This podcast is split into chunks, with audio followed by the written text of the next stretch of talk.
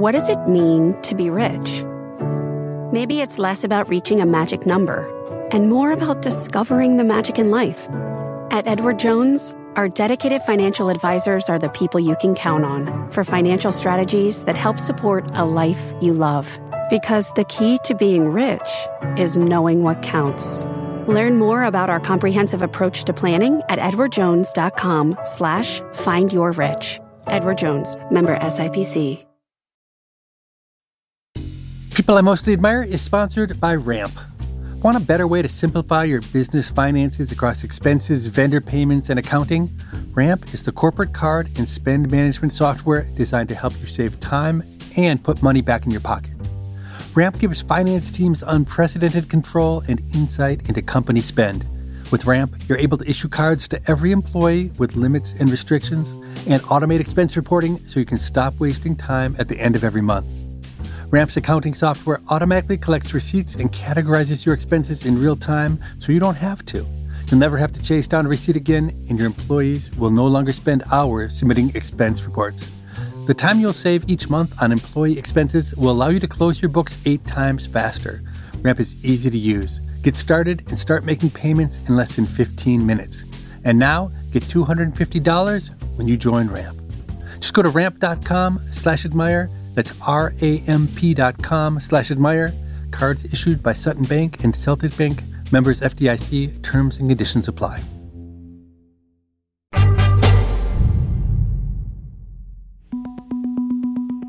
My guest today, Michael Lewis, is without a doubt one of the great storytellers of our time.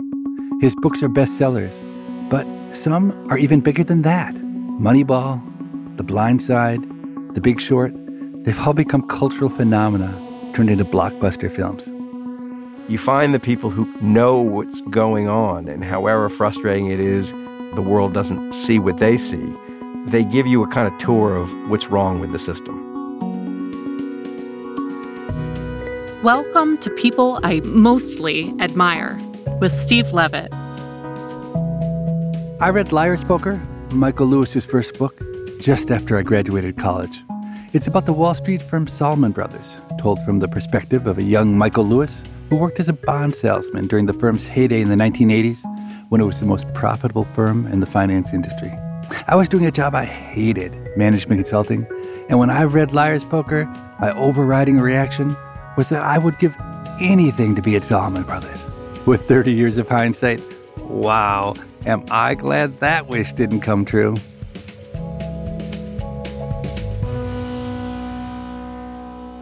I recently went back and I reread your book, Liar's Poker, and 30 years must have passed since I first read it. And I have to say, it's aged amazingly well. I think I enjoyed it even more the second time around. Have you looked back at Liar's Poker lately?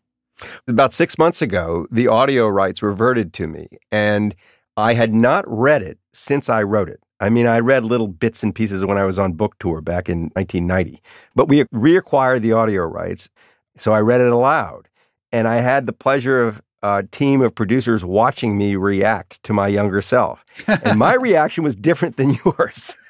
what was your reaction? My reaction was it doesn't hold up as well as one would have hoped. The material was really good. I mean, I was just in the middle of magical material, but I just had far less taste for my own company or the company of my younger self than I imagined I was going to have. I winced like every other page. It wasn't usually the prose, it was actually my character. I sat down to write a book when I was 27 years old. And I'd never done anything like that. And it shows. It shows in the course of the book. You can see this person getting better at what he's doing but not without ever getting to the point where you would call him like an accomplished writer. The only thing that saved it was there's a charm to the situation. I was a very naive person dropped into this very strange culture that happens to be an important place in an important time in American history. As I went back and reread that book, there were two things that jumped out at me. And the first is how tiny the finance industry was back then. At one point in the book, you write Salomon's $3 billion in capital made it the most powerful force in the financial markets. but $3 billion today would be nothing. Their profits, which were a lot, $760 million in their peak, But even adjusting for inflation, that's one tenth of what Goldman Sachs is making today. You're right. It's like a small hedge fund or, medium sized hedge fund. It seemed huge that Salomon Brothers had 8,000 employees because it had grown from a few hundred not that many years before. But what is Goldman? 40,000, 30,000? Yeah. Mm-hmm. There was a false premise to the book. I thought I was walking out of something that was about to go poof. Salomon Brothers was teetering. There'd just been that big stock market crash. You feel like the end was near. And it felt as if this was an unsustainable thing. And I took myself as evidence of the unsustainability that if anybody was paying me that kind of money to dole out financial advice, it was a sure sign there were just serious problems. And so the premise of the thing was like, this can't get any bigger or more absurd. the, the sums can't get any bigger.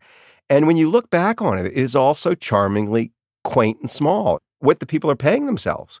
Goldman Sachs just the other day released a glimpse of what its pay is going to be this year, and they're like traders being paid $30 million. Instead of everything going away, instead of it being this brigadoonish moment that it popped up and then went away, it was at the beginning of something that was just going to accelerate. So the other thing that shocked me rereading Liar's Poker is exactly what you just said. So the people at Salomon Brothers, they knew capital markets inside and out. They understood them and they derived profits from that understanding. And yet somehow they seemed completely ignorant of how labor markets function. So you brought them many, many millions of dollars in profits in your second year there. And they paid you, I think, $80,000, $90,000. And they didn't seem to understand why you were upset that you only got to keep a few percent of the value generated when there was Goldman and there was Michael Milken's group, Drexel, and there were all these other firms competing for labor. And essentially, everybody just decided to leave because they weren't paying. But somehow that was confusing to them? There was a reason it was confusing to them because the labor market had really just become a labor market. If you go back a decade before I got there, these firms were all partnerships. And in the partnership, there was a lot of incentive to stick around and be long term greedy rather than short term greedy. you acquired a piece of the business. And the short term compensation was not that great. What was happening while I was there is that these firms started to grow. They became corporations. It was easier for people to leave and move from place to place. But Salomon Brothers continued to behave as if people had some sort of necessary attachment to the firm They assumed the employees would behave as they would in a mm-hmm. partnership. Mm, yeah. And it was actually offensive to the senior leadership of Salomon Brothers when the traders who made a lot of money started to leave for Merrill Lynch and Goldman Sachs. They thought it was a betrayal. That too is quaint, right? The idea that anybody would feel any kind of loyalty or emotional attachment to his firm on Wall Street that superseded the dollars he was being paid.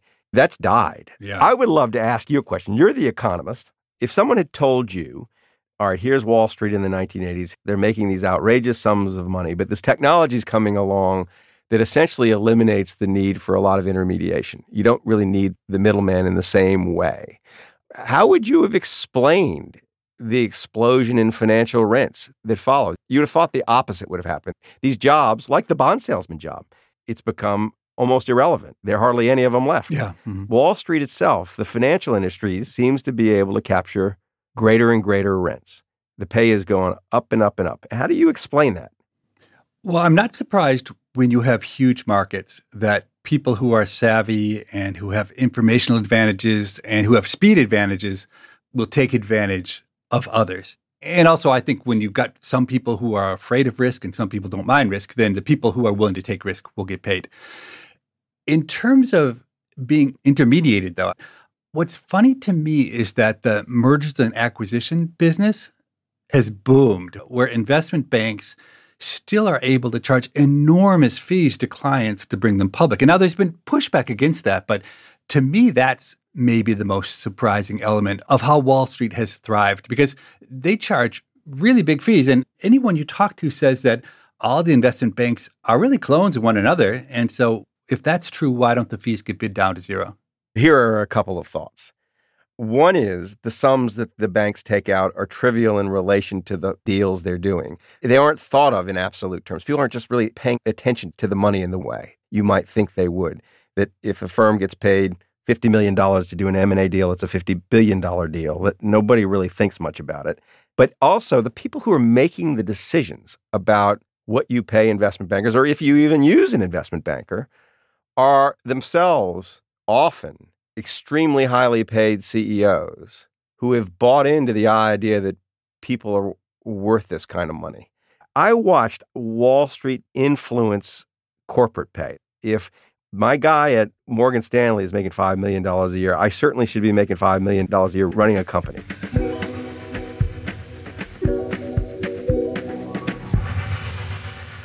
Let's go back to Liar's Poker because another thing that struck me looking back was just how awfully the people in the book behave. They abuse their subordinates, they rip off their clients, they steal credit for ideas. They couch it in terms of, well, markets are free for alls. But of course, that's only true when behavior's anonymous. I had Robert Axelrod as a guest on the show, and he studied the repeated prisoner's dilemma, and he's shown how incredibly powerful cooperation, being nice can be in that setting. I wonder, do you feel like that kind of inherent meanness helped Salomon Brothers? It wasn't true that everyone behaved badly. It was true that the firm didn't much care whether you behaved badly.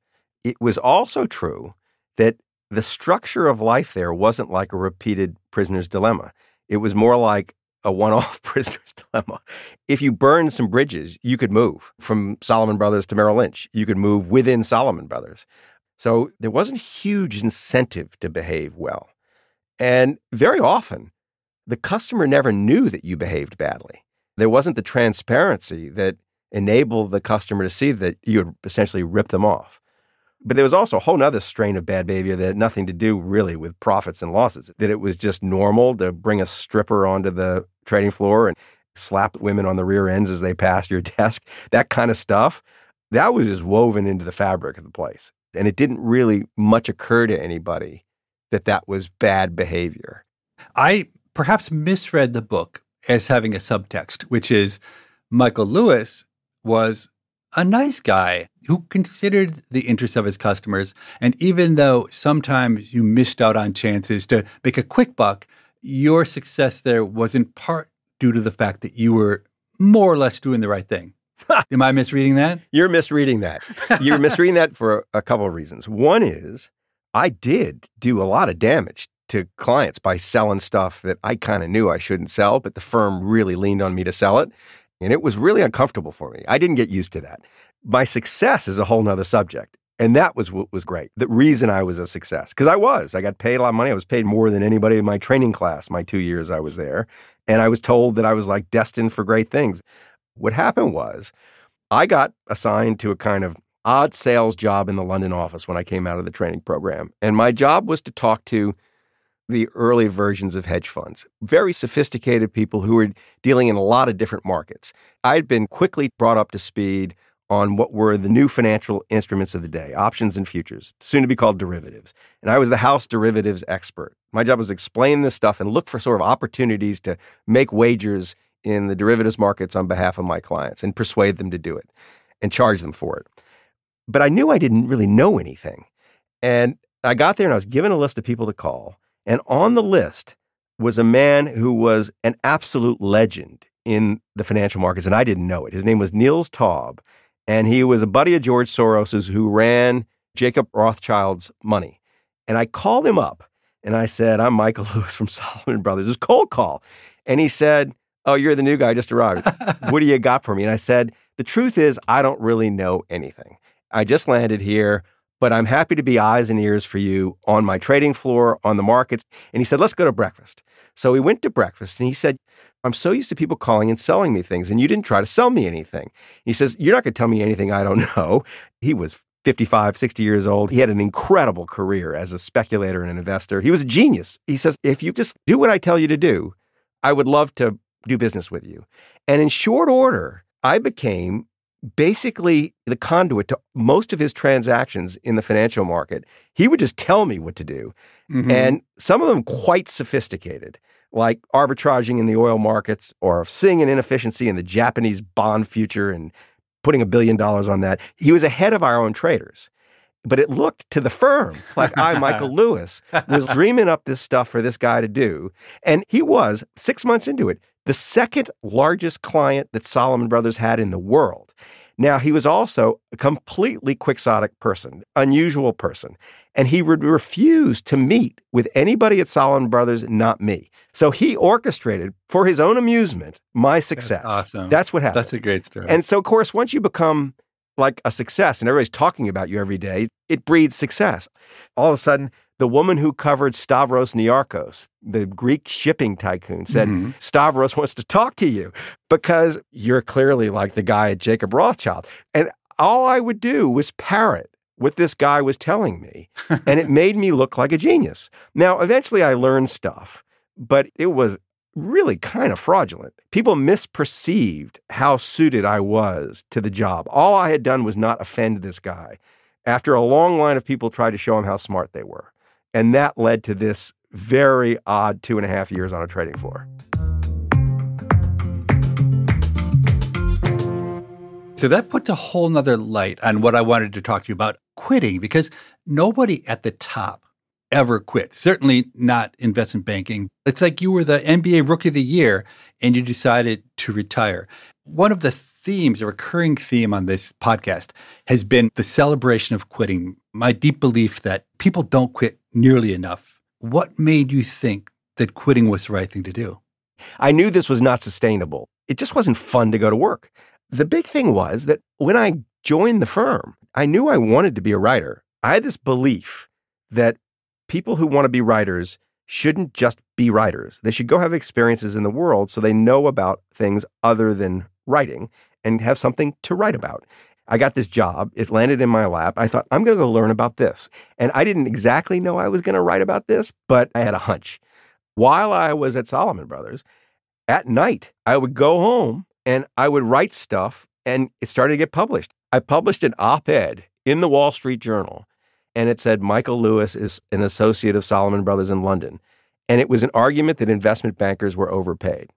And I didn't ask anybody's permission. I just did it. And the next day, I came into work and the guy who ran all of Salomon Brothers International was waiting at my desk and he was ashen faced. He said, You have no idea what you've just done. And I said, What do you mean? He said, said I wasn't the article great. I was like pleased that I had this article in the Wall Street Journal. He said, it's all over the United States. It's being reprinted in local papers. We had a board of directors meeting in the middle of the night to discuss what to do about it. And I'm here to tell you that we can't do this. He wasn't there to fire me because I had Jacob Rothschild. They couldn't fire me because they didn't want to lose a customer. But he said, Could you just stop writing? And I said, Nope, not going to do that. Not going to stop writing. it's what I want to do. And he said, Could you do it more discreetly? Could you do it under a different name? And I said, That's no problem. I'll do that. And it popped into my head that I should use my mother's maiden name. My mother's maiden name is Diana Bleecker Monroe. And I said, I'll write it under Diana Bleecker. He said, That's great. No one around here will ever guess a woman's a man. So I started to publish articles under the name Diana Bleecker. And one of them was in the New Republic. And I was taking apart the whole leverage buyout craze like why investment bankers were paid what they were paid, why Avis had gone private and public 16 different times. And it was by Diana Bleecker, but Michael Kinsley, who then edited The New Republic, insisted, to my chagrin, on putting at the bottom Diana Bleecker is a pseudonym. Now, no one at Salomon Brothers knew what a pseudonym was, so I was safe there. but word got out. And I came home one night after work thinking I was going to write, and my phone in my London house was ringing. And I pick it up, and it was a man named Ned Chase, and he was a big time editor at Simon and Schuster. And he said, "You're Diana Bleecker." I found out. We'd love to publish a book by you, and that was fall of 1987, right before the crash. And I thought, wow, if someone would publish a book by me, I'd much rather do that than be a Wall Street person. So at that moment, I started to lay plans to leave Salomon Brothers. And the plans were mainly don't get fired before my bonus hits my bank account in January of 1988. Then I'm going to go out and write the Mhm. book. So over Christmas, I came back to the United States. I toured U.S. publishing houses. I didn't end up doing it with Simon and Schuster. I did it with W.W. Norton, who's my publisher to this day, with my editor, who's my editor to this day, Star Lawrence. But after the bonus hit the bank account, and I went in and told them I was leaving. The senior management of the firm brought me into a meeting to ask me why on earth I was quitting. And I said, I'm going to go write a book about Wall Street. To which you might think they would say, No, you're not. You signed non disclosure agreements. You might think they would have panicked. They didn't care about that at all. Like, it's like, nobody's going to read your book. They were actually very sweetly concerned with my mental health. They thought that I was making such a mistake with my life. This is bragging, but it's true. One of them said, We think you might run the firm one day. And I almost burst out laughing. I said, I'm such a fraud. You have no idea how not good at this I am. I'm not going to run the firm one day. I said, I'm sorry, I just got this thing I love to do, and I'm going to go do it. They were like, bless you, you're crazy, and we're really sorry you're leaving behind millions of dollars, but we can't stop you. And then I go on my merry way with my $40,000 book contract and write Liar's Poker. So that is a great story. I'm disappointed though because I wanted it to be much harder because for most people making changes is hard. Your change was easy. You just made an incredible case for why you should change. But I wanted another piece of evidence I could put in front of people that even when change is really hard, it turns out well in the end. well, let me argue with you there for a minute. I was 27, right? And change when you're 27 is different from change when you're 47. I had no obligations. I knew I could feed myself. I didn't have any student debt or anything like that. So I was in a privileged position to make such a move. And I was infected by the idea that I wanted my life to be great. And working on Wall Street, my life was not going to be great. I was embarrassed by how I was going through the day. When you have that perspective and you're at that age, it really isn't that hard to do crazy things. Another guy I had on the show, Sendhil Mullainathan, he said, the thing is, before you go to investment banking, you say to yourself, oh, I'll never turn into one of them. I'm Michael Lewis. I'm an art history major. But the thing is, once you go into an environment everybody tends to turn into the kind of people who are in that environment. It's interesting that you didn't. Are you someone who just doesn't care that much about money? No, I like money, but I'm not weird about it one way or the other. I'm not neurotic about money. What did happen though, you put your finger on it. I really liked a lot of the people I worked with. I'm friends with them to this day. But I looked at the people who were 10 years older than me in the firm and I would ask myself, what's the likelihood that person, if they had a great book inside them, would have the energy to leave this place, the ability to leave this place and write that great book. They were so trapped by their circumstances at that point. They had children, they had bills to pay. They'd gotten so used to making millions of dollars a year, they couldn't imagine not making millions of dollars a year. It terrified me. So that was working in my favor. I'm all for people forcing change in their lives. But I do think that if your central nervous system is telling you don't change, maybe you should listen to it. You're listening to People I Mostly Admire with Steve Levitt and his conversation with Michael Lewis. After this short break, they'll return to talk about Michael's book, The Premonition, about the COVID 19 pandemic.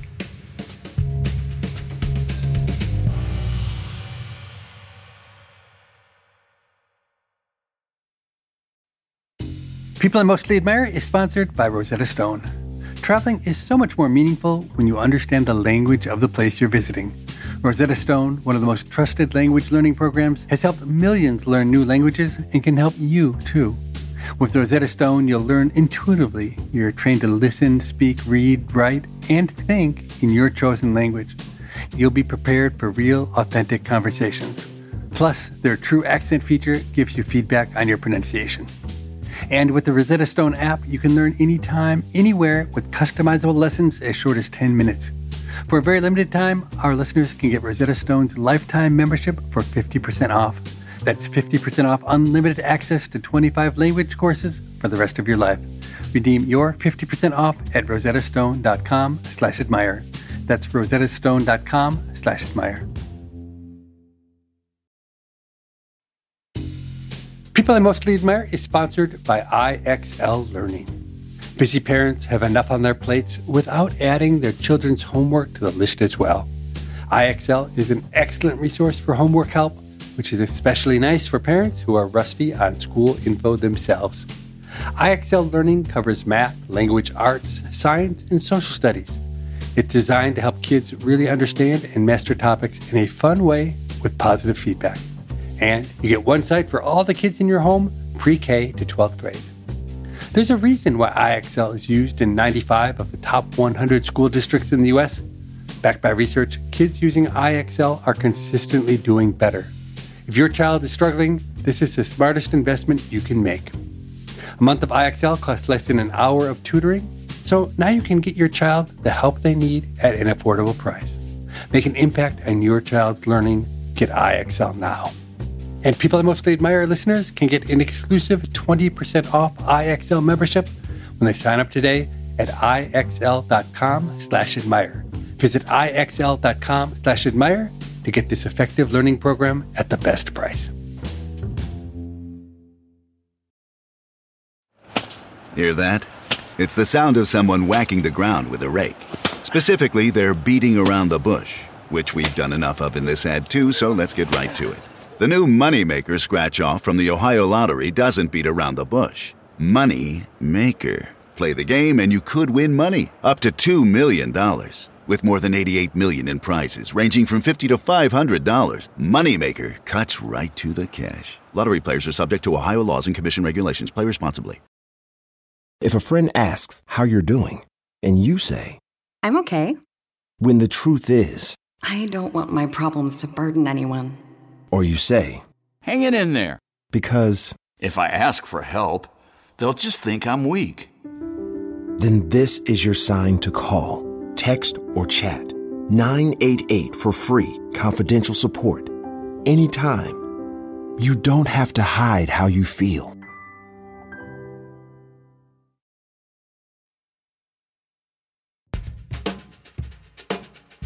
Hey, Levitt.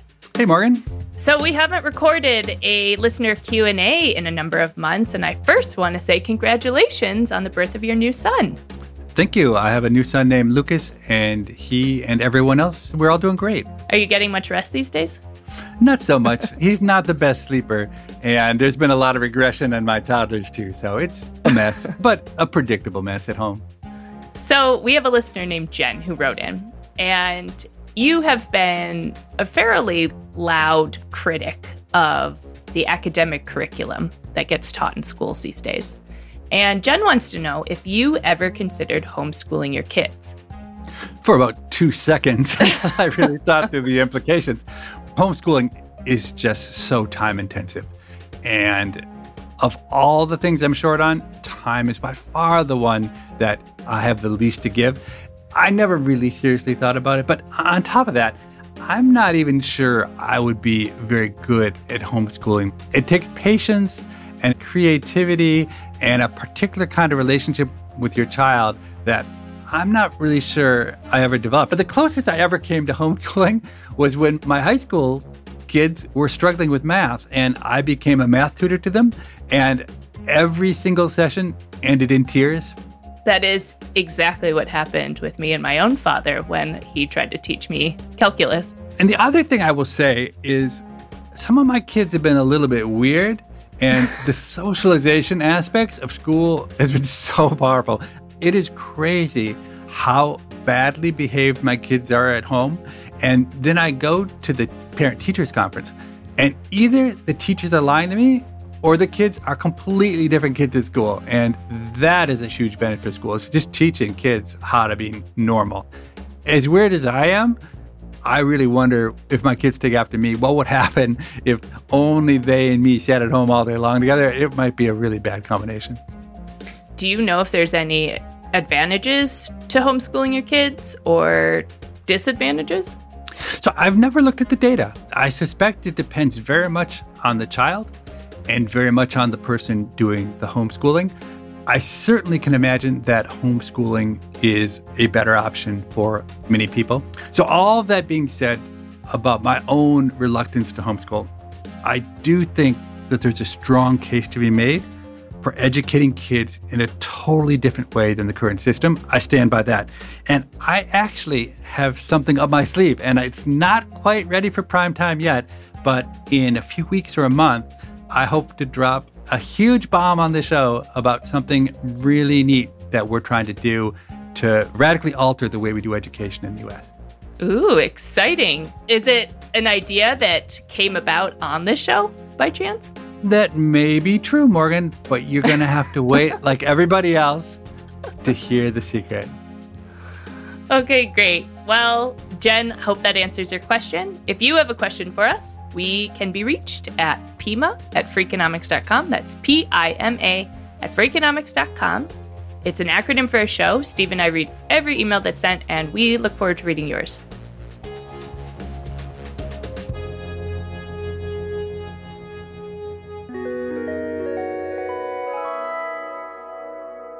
I want to move this conversation from the past to the present because Michael's most recent book, it's called The Premonition. It came out last year, and it's the only book I've been able to find on the COVID pandemic that's worth reading. I've had so many questions burning in my head since I read it. And also, on a more personal level, Michael and I have both had to suffer through the loss of a child. His daughter Dixie died just last year, and my son Andrew died many years ago. It's a hard thing to talk about, but I think we should. So, I'd love to talk about your latest book, which is called The Premonition. It came out last year, and it's essentially the story of how the US botched our response to COVID and about the heroic efforts of a few amazing public servants who knew what had to be done, but were powerless against a system that had all the wrong incentives. Would you say that's a fair characterization of the book? Yes. There was a question that puzzled me. It's probably a question that puzzled you. The United States had a bit fewer than 5% of the people on the planet, and we had a bit more than 20% of the deaths. And we were meant to be the best equipped to deal with a pandemic. Clearly, we had underperformed. Clearly, we were failing. And the question was why? And I kept coming back to broken systems and these characters who sat in the middle of the system trying to make it work and finding how hard it was to make it work. As a storytelling problem, it reminded me a lot of the financial crisis in The Big Short that you find the people who know what's going on, and however frustrating it is, the world doesn't see what they see. They give you a kind of tour of what's wrong with the system. So that's what I did. I picked these three characters who took me in different aspects of the system that should have been responding in different ways to a new pathogen and wasn't. I want you to talk about the villains in the book because the, you have a lot of villains, people and organizations whose actions or failures to act led to hundreds of thousands of unnecessary deaths in the US. And for sure, the Centers for Disease Control, the CDC, is probably the worst culprit. Could you just talk about a few of the ways that the CDC failed us and also why you think they failed us so badly? One of my characters says the CDC needs to change its name because it isn't actually the Centers for Disease Control. It's more the Centers for Disease Observation and Reporting. And that's what it should be called. It observes the problem, it writes academic papers about the problem, but it actually has ceased to be an effective battlefield commander. You saw that in the beginning, that either they were paralyzed by the nature of what the institution had become, or they were hamstrung by the White House that didn't want them to find COVID in the United States, but probably a combination of the two. They just dramatically failed to detect and track the virus in the early days. It was totally obvious to me in the beginning of the pandemic that that was true. And yet everybody's mantra was, well, the CDC says this, so we're going to do this. Even though the CDC was not making sense. The CDC would say, do not wear a mask because masks don't work and we need all the masks to be kept for the people who are working on the front line in hospitals. Well, it can't both be true that masks don't work and that we need them all for the people on the front lines of hospitals. Right. But that was the kind of nonsense that was coming out of there, and everybody was going along with it. Yes. And they were outrageous situations like people being repatriated from Wuhan, being sent to spend a couple of weeks at Air Force bases in California and in Omaha, Nebraska. It wasn't just the American government, the Australians and the Germans and the Italians all did the same thing. Every other country, when they repatriated their citizens, tested them for COVID when they came back into the country. And they tested them and tested them because they could have been infected when they got on the plane, but the test wouldn't pick it up until a few days later. And there was a doctor who's in the book, his name is James Lawler, who was in Omaha near the 80 something Americans who were quarantining for two weeks in an Air Force base. He got in touch with the CDC, said, We need to test these people. And the CDC responded quite violently with him, said, You're absolutely under no circumstances to test those people. And he was just perplexed. Like, why wouldn't you test them? Some of those people almost surely have COVID, and we're going to let them off the Air Force base. And we don't know how long they might be infectious for. And he got back from the CDC word that if he tested those people, he would be charged with performing medical experiments on oh, prisoners. Oh my God. so it was that kind of stuff. It was like a willful desire not to see the problem. The CDC, in my mind, had a sterling reputation going into this. I thought it was like one of those parts of the government that seems to work pretty well. But it had not faced this kind of challenge in a long time, or ever really. But when you went and spoke to local public health officers, the county public health officer, the city public health officer, the person who had made a career of actually dealing with disease outbreak. Now, it wasn't COVID, it was tuberculosis or HIV, or in some cases, Ebola, whatever it was. They were the actual battlefield commanders in dealing with these little local outbreaks. And you found that their experience was the CDC often got in the way of their investigations. They were incapable or scared of making decisions without perfect information. And the problem with disease outbreaks, you're always dealing with imperfect information, uncertainty, the possibility you're going to be wrong. The institutional fear in the CDC of being wrong was high. The question to me was how did this place ever get its reputation? It was a world's leading health organization. It was emulated by all sorts of other countries. We exported what we knew about public health through that institution, and people listened to it for generations. And none of my characters actually had an answer to that. I had to go find the beginning of an answer for myself. I didn't set out to write a book attacking the CDC. I had these characters who were in the middle of the mess, in the middle of the war, and all of them had, even though they were coming at it from very different angles, had these stories that were very alarming about the CDC, and all of them kind of sensed that this place is not up to this challenge. So, two of the heroes of your book are these doctors who are working in public health. And for me, they were incredible role models because they weren't classic experts. They were scrappy. I don't know if you know, Michael, that I've been on a mission to make data science a central part of what we teach in school. Now, they weren't trained in data science, but instinctively, they did what the best data scientists do. They were taking every scrap of data they could find and they were combining those with sensible models of the world and a basic understanding of incentives to come up with answers that were completely evading the experts. Could you give a couple examples along those lines? Yeah. In 2005 or 6, George Bush is in the White House and he reads The Great Influenza, John Barry's book about the 1918 pandemic. And it's a terrifying book if you're a president. Bush turns to someone in the White House and says, What's our plan if this happens again? And of course, this is a Bush who's been traumatized by 9 11 and Katrina. He's aware that bad things can happen. And he's told, We don't have a plan. And he's actually furious and leaps into action and gets a bunch of money from Congress to, among other things, create a pandemic plan. And they call around to the agencies that are going to be involved in any pandemic response and ask them to send their most out of the box thinker. I hate that phrase, but that's the phrase they actually used. And Carter Mecher is sent to the White House. Carter Mecher is, by career, by training, an ICU doctor. He worked in the Veterans Administration and he ends up being assigned this problem together with another doctor named Richard Hatchett. And the problem is what do you do between the moment the pathogen starts infecting people and the moment you have a vaccine? They're thinking about the flu, but it's true of anything. What can you do? How does a society defend itself? And what they find is that in the public health community, the idea of social distancing and non pharmaceutical interventions has been discredited. The takeaway from 1918 was that those things didn't work, that people closed churches and closed schools and shut down saloons and so on and so forth. And the disease went everywhere, and there was no correlation between what people did and what the outcomes were. And the received wisdom was you wait for the vaccine, which is not a very satisfying answer. Mm-hmm, yeah. So these two doctors start to study this problem. Mecher starts reading about the history of 1918 and he realizes that no, actually, people did things that did work. Social distancing and non pharmaceutical interventions, they're just not noticing how they worked. And he ends up writing several now famous academic papers comparing the outcomes in various cities and shows, for example, the death rate in St. Louis was half what it was in Philadelphia. And you can see that this is tied to the fact that St. Louis introduced these social interventions earlier in relation to when the virus arrived in the city than Philadelphia did.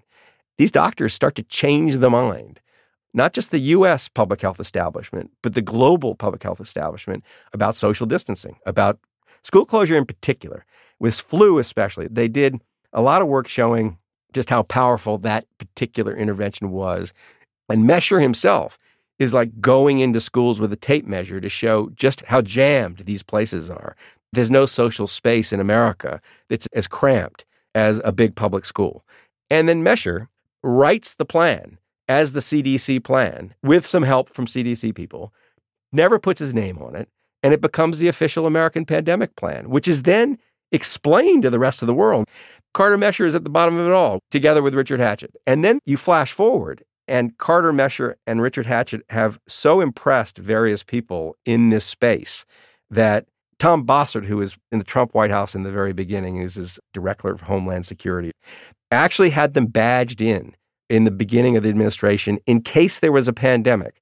And then when John Bolton comes into the Trump White House, he fires Bossert and they forget all about Carter Mecher and Richard Hatchett. So they aren't there to run the Trump administration's pandemic response. And instead, Carter Mecher is spending the beginning of the pandemic in his bedroom writing emails in like January of 2020, basically predicting what's going to happen based on data analysis he's doing in China. He calls it redneck epidemiology. It's really rough and messy, but he's working with the information he has to draw the best conclusion he can that's actionable. And he's being driven crazy by the fact that the CDC isn't responding. It takes them months after he has felt he's got definitive evidence that this thing is dangerous. And if you let it loose in this country, it's going to kill a million to two million people. And you've got to do things. And nobody listens. So I love your book, The Premonition, but I have one major criticism. And that is as many villains as you identified, I think there are so many more experts and disciplines who deserve to be pilloried, but you largely let them off the hook. I think medical ethics has completely lost its way because it's clear in a pandemic where a million people will die that you might be willing to sacrifice a few people along the way. Is it so obviously unethical to say pay volunteers a lot of money to be part of trials to speed up vaccines that will save hundreds of thousands of lives? And it's incredibly frustrating to me that medical ethicists have carved out such a crazy polarized position that there's no room for weighing costs and benefits anymore. I'm with you on this. There's another medical ethical question that I'm surprised does not get more attention. It amazes me that, for example, a teacher in Marin County can come into class unvaccinated and decline to wear his or her mask, infect students, and remain anonymous. These privacy issues around disease, I think, need to be rethought in a pandemic, that you need to know who has the virus. I assume that the legal system will test this at some point. Someone's going to sue someone for infecting them. But the whole attitude in the disease space is that if you have the disease, you have the right to privacy about yeah. that. And I don't get that. Yeah. This is a war. We're involved in a war with COVID. And it seems like we should take some of the tactics you would use in a war. Your example of privacy would be a great example. The other thing I think we wouldn't tolerate in a war is the field of epidemiology not delivering the most basic answers to the most basic questions, even a couple years in. Which masks work and don't work? Are children transmitting the disease or not? Yes. How long are people infectious? If we were fighting a war against China, we wouldn't tolerate a military that couldn't figure out the answers to these questions. And yet, in a public health setting, we just go along accepting that we know nothing about how this disease is spread in a very pragmatic fashion. At a time when we have new weapons to actually find out a lot, like genomic tracking, you can pretty much show how the disease transmitted in a community. You could have gone into the Rose Garden after the super spreader event in the Trump administration, and you could have identified probably who introduced it and how it moved around the Rose Garden. Nobody even thought to do that. Who knows? Maybe school children haven't had symptoms so far, but maybe they're actually almost like a reservoir species. They're a place where it transmits a lot. Those questions have not been answered, and it is amazing.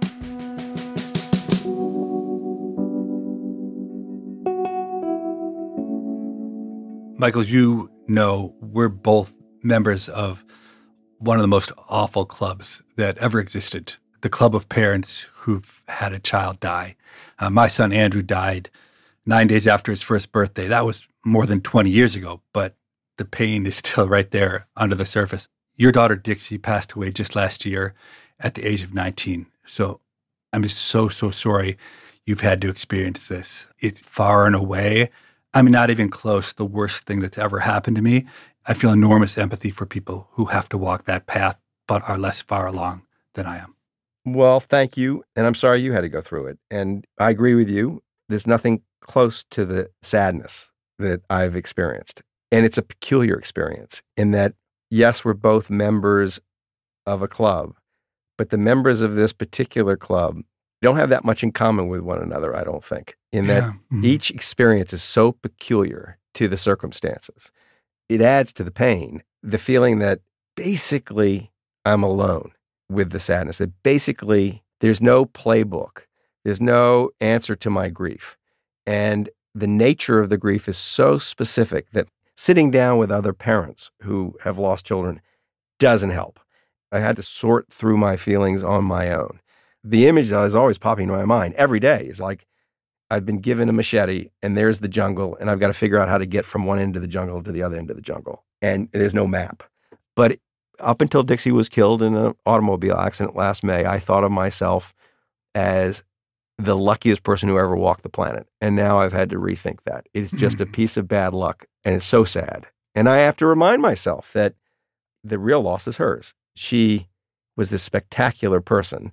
She was living her life in such an admirable way, and she was full energy. She was a warrior, and she had a great life ahead of her. It isn't just my loss. A lot of people lost a lot when she died. Obviously, I'm struggling with it. I don't know what your coping mechanisms are, but it was so painful that I found in the first couple of weeks just to get through the day, I started to make a list of things that made me feel better. Going for walks in the woods helps, being outside in the day, social interaction, and insist on doing them. Otherwise, I just couldn't get through the day. Yeah. And I found that since then, I've been able to get more absorbed with work and feel more or less myself. But I think there'll always be this pocket of sadness in my heart. And I'm just going to have to learn to live with it. Yeah, I think that's true. For me, one of the hardest things was getting over the guilt. Obviously, you have to keep on going with your life. I really struggled with not grieving, if that makes any sense. Makes total sense. For months, I thought about nothing other than my son's death. And as I emerged from it, I had to keep on reminding myself, giving myself permission that it was okay to go back to work. It was okay to smile and to laugh. You just have to give yourself permission to live, even though it's hard to do. I agree with that. I would say, though, as to the guilt, it's interesting. A lot of parents who've lost children, that was the first thing they said was, you're going to be wrestling with a lot of guilt. And the fact is, I've had none. I have no remorse about the kind of dad I was, no regrets about the nature of our love. It was a really lovely relationship. There was nothing I could have done to protect her from what happened. We loved her boyfriend who was driving the car in which she was killed. So th- the fact that there was not only no guilt, no anger, that there was none of these toxic emotions, it was just pure sadness. I think that affects how I'm dealing with it. There are two stories about Dixie that I've heard you tell. I was hoping you could tell them again just to give listeners a sense of how special she was. One was when she was three years old in a swimming pool at a resort in Bermuda. Yeah, there are many Dixie stories. Yes. I wrote a book called Home Game, and it was about my experience with parenthood. The book opens by me saying that it took me a while to feel what I was supposed to feel about my children. And the first time I felt anything that I noticed as pride in my child was when Dixie was three and Quinn, her older sister, was six. And it happened in a fancy resort in Bermuda. There was a kids' swimming pool, baby pool that was vast. And there was like an isthmus that went out of that into the real pool. And I was swimming laps, coming back and forth and checking on them. And I come back, and there are these like four 12 year old boys are invading the pool and they have pool noodles and they go attack my girls. They don't really hit them with the noodles, but they're hitting the water around them. And Quinn starts to cry. And I start to think maybe I should intervene here. And then Dixie, and this was really revealing of her character going forward. She really was like this warrior princess. She stands up in the pool and she screams, teasing boys. It's an odd thing to scream. She screams it so loud that everybody around the pool, all these women who are reading mainly Jackie Collins novels, look like, what's that? And Dixie goes, teasing boys. You just shut up, you stupid mother and she's three years old, right? She's three years She's old. three years old. And I thought, oh my God, everybody heard that. I'm sitting there floating with my eyes above the water, staring in. And right behind me, a woman in one of the lounge chairs screams at one of the boys and says, Jack, come on over here. Did you teach that little girl those words? and he goes, Mom, didn't teach those little. And I knew who taught those little girl that. It wasn't me, but it happened in a carpool. But Dixie had identified that phrase as something that generated an extreme reaction from grown-ups. so the mother lays into the boy. The effect is to make the boy even angrier at my daughters because they're to blame for him getting in trouble. So they go right back at them with the noodles and they're slapping the water and Quinn starts crying again. And Dixie stands up again and screams, teasing boys. And now, like the whole resort's listening. And she says, You just shut up because I peed in this pool twice once in the cold pool and once in the hot pool. they fled. and I remember thinking, I'm so proud of her. It was so brave to stand up to these huge boys who were trying to wreak havoc and threaten her older sister. I said, That's my daughter. That's awesome. So the other story that I love is what happened when you and Dixie visited the United Nations many years later. When Dixie was maybe 14 or 15, I took her on a trip to New York and we visited the UN. It was a fancy tour. The UN ambassador was a friend and got set us up. And there are a lot of pictures in the UN. And this theme emerges, this pattern emerges in the tour. The Rwandan genocide. And there'd be all these UN soldiers in blue helmets distributing aid. It was one thing after another, these horrific things that had happened around the world. And there were pictures of the UN soldiers. And each time he'd say, we came in after and we distributed aid and so on. And Dixie finally raised her hand with this little group and she says, How come the UN never comes in before? Like he says, Do you ever stop it from happening? Or you just come in after when all the bad stuff's happened and hand out like care packages? And he didn't know what to say. And it was true about Dixie. Sometimes she could be a little blunt, but that she was an incredibly effective person.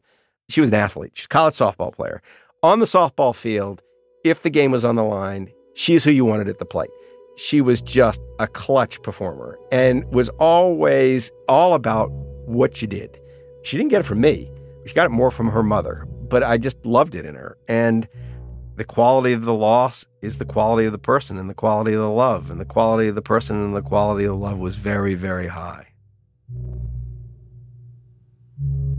People tend to be afraid to talk about death, both because they worry about reminding the bereaved of their loss and because they don't know what to say.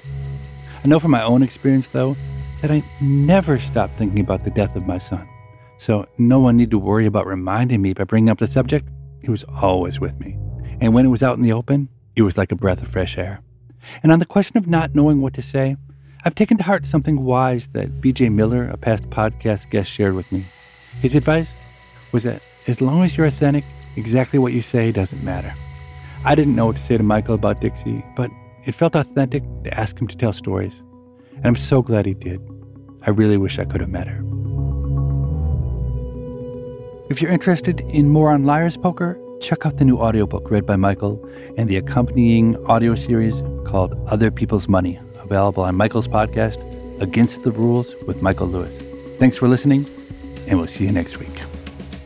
People I Mostly Admire is part of the Freakonomics Radio Network, which also includes Freakonomics Radio, No Stupid Questions, and Freakonomics MD.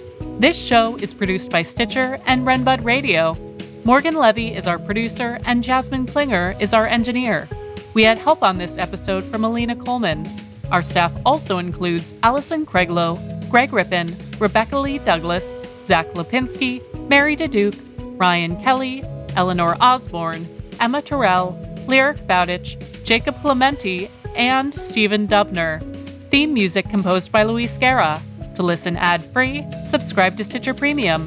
We can be reached at pima at freakonomics.com.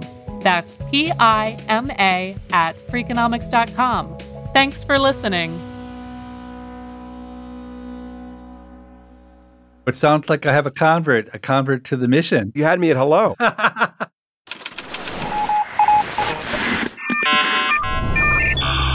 The Freakonomics Radio Network, the hidden side of everything.